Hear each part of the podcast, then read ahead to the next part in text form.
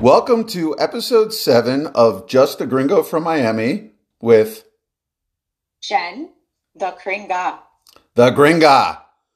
This episode is entitled Dad's Review of the Podcast. Spoiler alert, it was not good. Uh, I don't know if you could do It was Ron. I, I don't know if you can give uh, a half star or a negative star on Spotify, but if there's a way to do it, uh, I'm sure he will.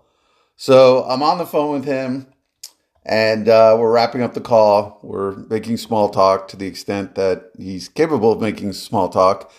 And he asked me, So what else is going on? I said, Oh, I don't know if you know, but Jennifer and I are doing a podcast together. And his response was, "Oh, the podcast." I said, "Yeah. Did did you like it?" It's like, um, no. Uh, I thought it was pointless. So I said, and he also said he was not a fan. "Not a fan." Right? Not a fan. That was his uh, yeah, huge yeah. statement about a podcast. Yeah, that'll probably be the title of his review. or of this segment. well, it won't be of this segment because he made it very clear that he will not be listening. So, Well, at least I won't feel bad if anything we talk about on this. oh yeah, no. If there's anything you don't want Dad to know, now's the time to talk about it because uh, you are 100% certain he will not hear it. So, I said, "Well, uh, why did you find it pointless? Why aren't you a fan?" Uh, I said, "Can you give me a, a specific example?" He said, "Well, I was listening to the episode about boating, and you told people to bring sunscreen. Is that really necessary?" I'm like, "Well, it's it's not necessary, but it's it's a good tip, and a lot of people forget." I, I just thought I just thought it was ridiculous. I thought it was silly, and he it what he didn't just stop there just the thought of the podcast and I guess him reliving it made him so mad and put him in such a bad mood he had to end the call. just just the thought just the thought of the of of the podcast all over again just really just ruined his day. So uh, we wrapped up the call. So I so I think um, some background and some context of why sunscreen suggestions for boat would so offend him are in order. And why he would not want us to do this podcast because he is probably stressed about what we'd be talking about. Right, right. Well, first of all, we're not going to talk about anything where the statute of limitations haven't long expired. So, Correct. and we're not going to name names or anything like that. It's going to be very general. Um, and plus, I don't think like 80 year old former cohorts of dads are our target audience. But but in an abundance of caution, um, you know, it will be limited to topics where uh, statutes of limit, yeah, statutes of limitations have long expired. Um, Okay. so here's Dad's philosophy on boating um, and why he'd be offended about sunscreen. When I first started going over to Bimini years ago, I, I told him I was going to go.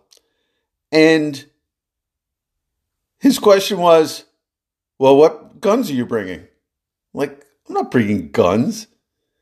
You know, why, why would I bring guns? He goes, For security when you're crossing over. So he didn't ask who are you're going with, what are you doing? That sounds nice. He, he wants to know what I'm packing going over there. I'm like, I'm not taking anything, Dad. It's it's not an exotic boat. No one's going to try and take the boat. It's uh, besides, I would have to declare the guns and the ammunition to customs. You check in with customs? yeah, Dad, I check in with customs. What I wanted to continue to say, but I did not, was yeah, I'm not going over in 40 minutes on a cigarette with no top to avoid radar and then returning, staying there for 20 minutes and then returning uh, in the same manner after it gets dark. It's not that type of a trip. Okay, I'm going with couples and children and everything else. So, so that's basically his mindset. His worldview froze in 1989 Miami, and that's how he views the world. When you look up, At least he was still concerned for your safety, so I gotta give him that. oh, you know what, Jen? you, I, you know, I, I'm the problem. I didn't realize that he was. That's actually kind of sweet. it is from dad. It is. Yeah, he was concerned. So, ah. well, what I can remember with dad, which is an old school kind of a thing, is when he used to take me to work when I was 10 years old and we'd be on our way home and all of a sudden he pushed it on the gas, looked to the guy next to him and start racing. And he would do this down the Julia Tuttle Causeway all the time when he took me to work. And I thought it was the coolest thing going 100, 150 miles an hour in his Corvettes, racing all the time. Coming home, I'd smell like burnt rubber, and my mother would call him, start yelling at him, and they would fight as usual. And he'd say, Oh, I, I won't do it again, Andrea. You're wrong, whatever. And then next weekend, same thing. Come home, smell like burnt rubber, racing with dad. So, and I was lucky if I was wearing a seatbelt. Oh yeah, the the seatbelts along with the sunscreen were completely non-existent growing up. Um, yeah, I have distinct memories of you and I being in the pool, peeling each other's burnt skin off, thinking it was beyond hilarious. Well, how I learned to swim is at three years old, he just threw me in the pool, right in the center of the pool, and said, swim. And uh, I almost drowned, but I made it to the other side. And actually, he did it a few times, and that's how I learned how to swim. Now they hire swimming teachers, the whole thing. So, Yeah, I remember one of those um, Julia Tuttle races. He had a 1963 split window um, Stingray Corvette, and a few of them came from the factory modified where they had 36 gallon gas tanks, which means you basically had the two seats in the front, and then you had an enormous gas tank in the back. The whole back of the car was a, a gas tank. And um, so if we had more than one person in the car, like let's say it was me and a friend or me and two friends, either me or the friends would ride not only without a seatbelt, but on top of a gas tank. oh yeah, he took me on top of the gas tank to Key West one time, Ron. I, Yeah. I couldn't sit up. I had to lay flat the whole time. Yeah, so um, he actually found a less safe way of transporting us than just without a seatbelt. Um, having us sitting on, you know, uh, basically a you know a moving bomb uh, if uh, someone were to rear end us. But uh, in hindsight, no one was rear ending us because uh, he was going 120 miles an hour. And Exactly. You know, these are old school parenting skills that made us the people we are today. I wish our kids had some of these hardcore experiences in their life. Now everything is cushy and car seats and don't upset your children. And I don't know. Some Uh, of this isn't the worst thing that dad did to us. No, I mean when I took when I took uh, the kids to Costa Rica and I and uh, the road some of the roads there are terrible.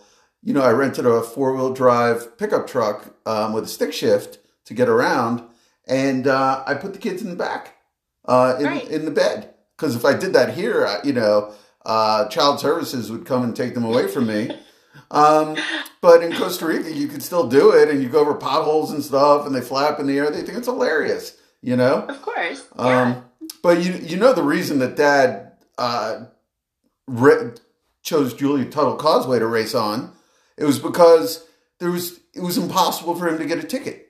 There was no there was no Miami Beach police officer on Julia Tuttle or state trooper that either hadn't been hired by Dad to do security at the forge or at one time or another been comped at the forge. So Very, very Right. true. So- you got, you got perks knowing dad. Yeah, so he wouldn't he wouldn't even look in his rearview mirror. Um, You didn't need to. no, I mean we used to blow by cops. Uh, you know, I guess they knew it was his his car. I mean, how many uh, you know twenty year old pristine Corvettes you know, were blowing by at uh, four in the morning. Uh, you'd have new ones blowing by. That's who they'd pull over, but not not those old ones. They knew his dad. Um, so yeah, uh, the last review I remember Dad giving uh, was when I was a teenager. We were at the Doral Country Club, and uh, kind of a shishi place. I think Trump ended up buying it, and um, he had ordered white wine with lunch, and uh, he didn't. He wasn't drinking it, and the waiter stupidly came over and asked him uh, if there's anything wrong with the wine, and uh, Dad paused, uh, made serious eye contact with this guy, and then just said, "I've got to tell you." And whenever Dad starts sentence with, "I've got to tell you," like it's never like, "Oh, I've got to tell you, you look great today," or "I've got to tell you, I just things are great." No, it's it's always it's always something bad afterwards. So uh, it's like I got to tell you, the wine tastes like piss. And that sounds right. That sounds like a dad comment. And then he just stopped and kept staring at the guy. And uh, you know, most people are bothered by awkward silence. That's like that's where dad lives. I I don't know if it's because uh, he's just done talking, so he expects everyone else is. Um, or he just, it just doesn't occur to him that the situation might be awkward for normal people. Um, so, you know, this is before this is before cry rooms, but I'm sure if there were one, um, this waiter would have gone and had himself a good cry in uh, the cry room. Uh, but Dad did give his honest review of the wine, and uh, and that's what counts. Um, trying to think of another uh, story. Statute limitations have expired. No one got hurt. Oh yeah. Well, so, how about when he he gave Alexa and Ethan guns to go shooting when Alexa was six and Ethan was nine. And we went out in the backyard and he lined up Coke cans and bottles and hit, taught the guns how, kids how to shoot at that age. To him, it was nothing. I was normal. So, and you know what? They did pretty good. Yeah.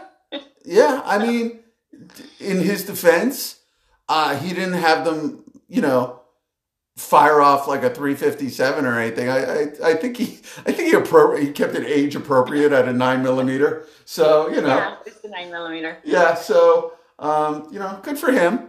You know, uh, it shows that again. I guess that was his way of being sweet. Um, that is his way because he felt again he was protecting the kids by teaching them how to use guns at an early age. Right and and making sure they used a nine millimeter automatic as opposed to like a 44 or something you know which uh, the, the, recoil could have hurt them. So yeah I, am sure there was no um, i know for a fact because he and i used to go into the everglades and shoot and there was never ear protection anywhere. So i'm, I'm sure ethan and alexa had no ear protection whatsoever I think they actually did. He's a grandpa now, not a dad. No so way. Yes, yes, they did. I'll show you the pictures. Wow. Yeah, I, wow. Facebook page. Oh yeah, we do. I'll post. Yeah, I could post those pictures with the, with the ear protection. It was impressive. That's so. You know what? Mm-hmm. There, there might be sunscreen in his future yet. We'll see. We'll see. With all this being said, I think they know our audience knows our father pretty well now. And um, do you have anything left to say about this uh, old school father of ours, Ron? Uh, I'll just say that uh, those those are the stories that we can tell. Um, you can only imagine the stories that we can't tell, uh, and also why um, we are not offended by his half star review. And um, negative star. I'm sorry. Ne- ne- negative star review and uh, you know, uh, I guess on some level, you know, uh, he that that is how he shows his uh, concern. So until uh, until next time, which will be episode eight. This has been episode seven of Just a Gringo from Miami with his sister that obviously can't get insulted. the Gringa. And uh, we will see you in episode eight.